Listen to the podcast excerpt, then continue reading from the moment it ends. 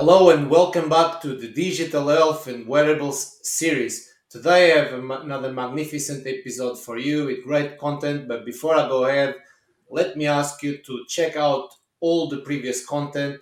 Great stuff there for you. Make sure you subscribe to the channel and share with your communities in healthcare. And also check out our partners and sponsors. Today I'm truly excited. We have Ogan Gurel with us. Uh, very very special episode for for you is this chief science officer for Flite material sciences corporation. Is also the founder of the mini md an innovation leader author and speaker. Okay how are you? Good thanks. Uh, good afternoon to you. It's good morning here in montreal. Great to be on your show or your program. Yeah, it's nice to have you here. Uh, also, like in general terms, we are discussing the healthcare paradigm, but we have many, many things to discuss. And you have a very diverse career from medicine to science to academia to business. Can you give us a brief overview and your philosophy around your work, please? Well, uh, thanks again. Uh, I'm a medical doctor by training. Uh, I did my uh, medical degree at Columbia in New York City, but I to have a science background. Uh, I worked in biochemistry, molecular biophysics. Uh, Martin Karplus, who got the Nobel Prize in 2013, was my thesis advisor at Harvard. So I've been deeply in the scientific world and collaborating worldwide.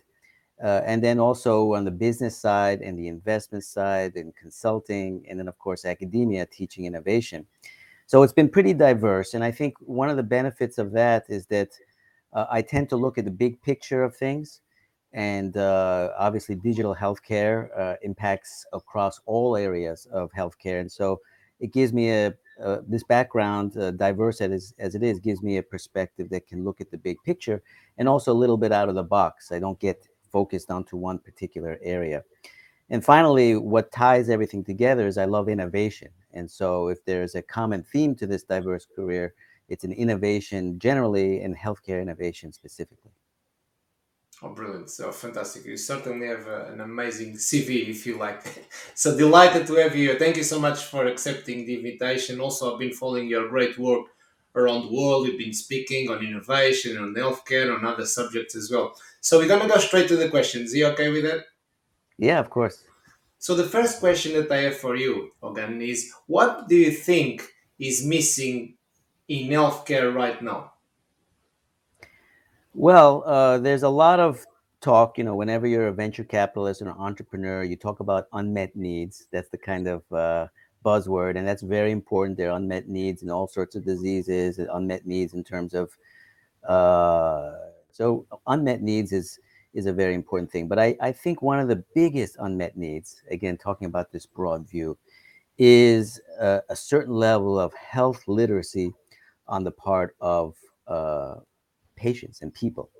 Now, why do I say that? So, digital healthcare, if you think about it, uh, goes by a number of things like uh, patient oriented healthcare, uh, consumer directed healthcare, decentralized healthcare, uh, personalized medicine, medicine and healthcare at home, all these sorts of uh, trends, but they can all boil down to one common theme, and that is empowering the patient. So you have all sorts of wearables, you have all sorts of AI, you have all these wonderful technologies that are empowering the patient.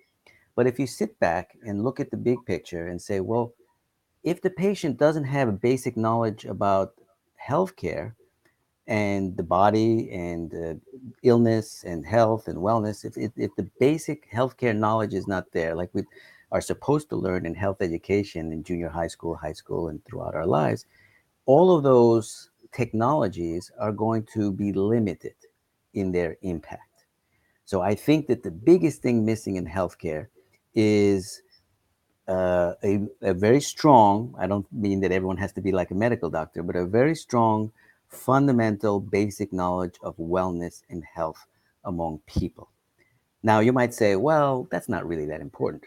But if we look at the misinformation uh, issue out there, you know, anti vaxxers and all this misinformation, and to be honest, even the experts giving conflicting views, the CDC in the United States changing, you know, their views, people can't make sense of it. They don't have knowledge, and then you get all sorts of really terrible outcomes. So not just on the individual level, but on a societal level, the biggest unmet need in healthcare right now is somehow to expand and improve the health literacy of everybody. Oh, that's fantastic. You know, uh, I've been in healthcare for over 20 years personally, but I was in corporate wellness for a number of years.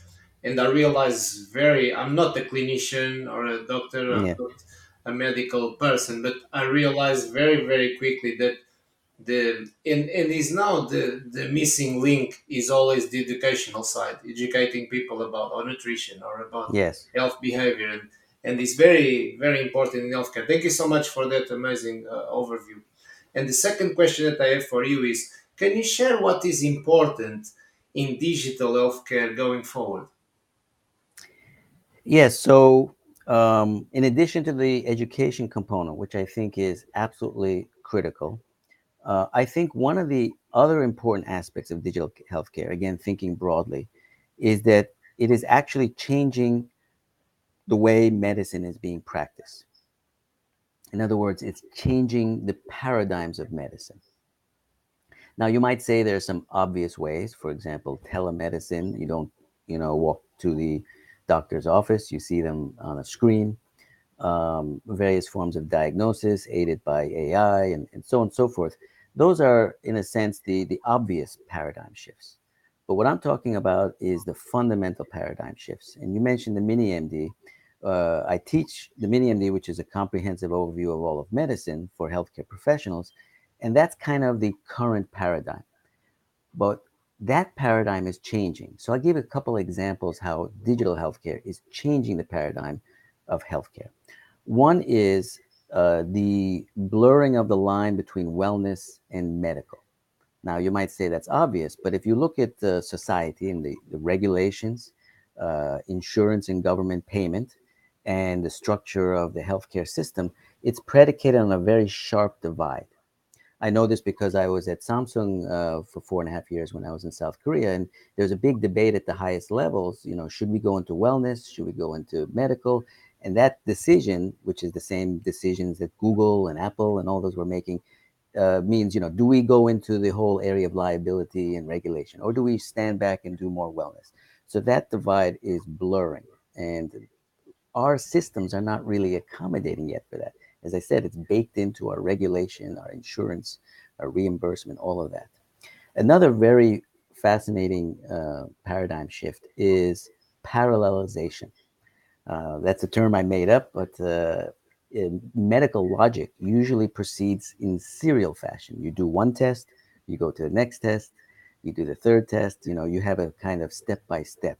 And in the old days, in, in the the established paradigm of medicine, that's the way you did it, especially if you're very scientific and analytic, and that's great. But now in digital healthcare, you have ambient sensors, ambient information from all over at the same time. So you have your wearable, you have your environmental sensors, you have your uh, genetic data, everything coming together in parallel. So I call that parallelization. And the way doctors think and the way medical education is done uh, is not really entirely fitting with that. We still have that serial process. And that's also uh, manifest in the insurance and the, the regulatory. You don't just jump in and get an MRI, you need some other tests first. So you have this step by step. So uh, I can't go through all the paradigm shift, but to summarize, I think digital healthcare is changing medicine in deeper ways. And in this, in addition to you know the technologies, uh, we need to think about how we can actually change the social structures and the legal structures to accommodate those changes. Oh, that's fantastic. And you mentioned technology itself is not always the focal point, and it's a fantastic message that you gave there about the blur around wellness and the medical side of things. And you mentioned the brands, and we have the example without naming, but Apple, for example, it sits on a broader line of wellness, but they still want to see being seen as a medical device. So I think it's this confusion as well for the Right. not just the industry, but for the consumer as such. Okay, I have an ECG on my on my wrist on my phone, but it's not but, but it's not to be used as a as a medical diagnosis tool. But it is. It, it's uh, That's right. I mean, it's this contradict as you, as you know, and you know better than me because you are a, a clinician. And uh, I'll give you a little anecdote, personal anecdote, just for a funny story. Yeah. So I was, we were moving from South Korea to Canada. So we wanted to sell a bunch of stuff, and I had the extra blood pressure monitor. I tried to sell it on Facebook, and they uh, they said you can't sell it because it's a medical device. yeah. like, well, I'm you know just a regular person, albeit you know with a medical training, but you don't need a doc- doctor's degree to take your blood pressure. It's a hooked to my smartphone, so it was a cool device, not not cheap. So I wanted to to sell it, and that was very strange to me. And that actually links up to your first question. You know, all these digital healthcare technologies empowering the wellness side, but if our systems are still separate, it's going to be difficult. We need to somehow be able to blur that, not just in concept, but in reality. Sure, breaking these these barriers. I have one yes. third and last question for you. You know, I'm a fan of your work, and you do, you've been doing great stuff. And the third and last question is: You are doing great work on the educational side. And can you tell us a bit more about your mini MD program and your vision, please? Sure. So the Mini MD is something that I've been teaching for uh, about a decade now. Uh, and I, before the pandemic, used to teach it live, uh, mostly in Asia because I was based in South Korea, as I mentioned. So I taught it in South Korea, uh, both in a industry as well as an academic setting. In Singapore, several many times. In uh, Australia, in New Zealand, in Philippines, uh, and then also I did in the United States as well as Italy. And then, of course, when the pandemic broke, have converted that to a virtual format. So I've been teaching that worldwide. So the Mini MD is a comprehensive, intensive, 24 hour, uh, over eight sessions, three hours a session, uh, overview, and but intensive overview of all of medicine, like in medical school. So it goes through the basic sciences, the clinical sciences, the medical specialties, surgery and the surgical specialties, and of course the basic science, and pulls that all together. And the reason I did that is uh, there's a lot of healthcare professionals, in fact, every healthcare professional has the fundamental issue of how do we integrate with the clinical world? How do we bring the translational medicine on the biomedical side or, you know, the EMRs and the, the digital healthcares? How do we make that easy for doctors, easy for patients? How does medicine work? How does the doctor's uh, work, uh, you know, mind work? And, you know, over 50% of uh, digital healthcares fail, digital healthcare startups fail and you might be familiar with Dr. Arlen Meyers. He's a very prominent uh, uh, entrepreneur, and he's cited that some of the biggest reasons for that failure is not communicating with the doctors, uh, not getting their needs, not integrating with the healthcare workflow.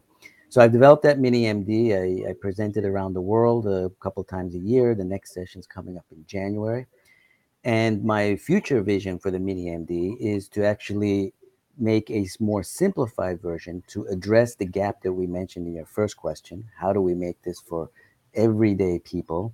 So they they have a little bit of the tools. How does the history? How does the physical work? How does diagnosis work? Uh, what are the different types of treatments? Uh, medicine versus surgery. All these sorts of things, which are kind of people vaguely know, but to be very clear. And then on the other side, I think it would be very important to bring this to medical schools as a formal part of medical education. So medical education is outstanding, but ultimately it is fragmented. You know, you get your lecture from your cardiologist, and you get your lecture from your gastroenterologist, and uh, after four or six years of medical school, you get very good training. But this is a little secret: doctors never get a bird's eye view of all of medicine during their medical education, and I think that's very necessary. So I, I'm also working on make the mini MD on a professional level. Uh, and so patients complain about the fragmentation of healthcare. Oh, the doctor only knows about my liver. I bounce around doctors for the diagnosis. I go to the pulmonologist. I go to the cardiologist, etc. Well, that fragmentation is a necessary part of specialization, but at the same rate, it's a reflection of the educational process. So the mini MD uh, is now for professionals in healthcare, but I hope to bring it also to the general public as well as to medical students and medical professionals. Okay, that's fantastic. Th- thank you so much for that. I mean, much needed also, for example, in here in UK, but around the world, we talk about closing the gaps, the digital skills, the technology, and then also you cover such a broad range there from the truly medicine side of things, the disease side, So it's truly needed for all of those involved. And for example, myself, I'm not a clinician, but I'm in healthcare and I'm interested in learning about at least a very good base knowledge. So before i'm also going to put all the links so people can get in touch and i hope everybody gets in touch with you to know more about this magnificent program again i want to thank you for your uh, time for your expertise for your magnificent contribution but before i lead out the, the program i finish all my episodes in a peculiar way it's not um, is not a question as such. It's called one minute of fame. You can talk about anything. You have so many accomplishments. I know you already mentioned the mini MD, but to round up, maybe 30 seconds or one minute, mention anything. It can be a personal achievement, professional achievement. It can be anything whatsoever. Over to you before I round up. Sure. So uh, ultimately, as a doctor, the most important part of medicine uh, and the mini MD or all my activities is the patient and uh, you know helping people. And one of the most satisfying aspects i mean i've had many people you know say the mini md has helped them. And uh, i've actually had people write back and they say well my my knowledge actually helped uh, in uh, not only understanding my condition and i'm not going to go into the details of course but actually improving the diagnosis. There was some i wouldn't say misdiagnosis but things that were missed so, with that knowledge, she went back to the doctors, asked more questions, and got it properly diagnosed. So, these ways that we've impacted on patients and uh, save lives are, are the things that ultimately are the most motivating and the most satisfying. Brilliant. What a way to to finish. Again, thank you so much. thank your, you very much. Thank you for your amazing contribution. It's been a delight to have you here and truly impactful work. And the, the last example, making a difference so I'm gonna post the links to connect with uh, Ogan here, his LinkedIn, his Twitter, his uh, website uh, links. Make sure you ask him about his magnificent work.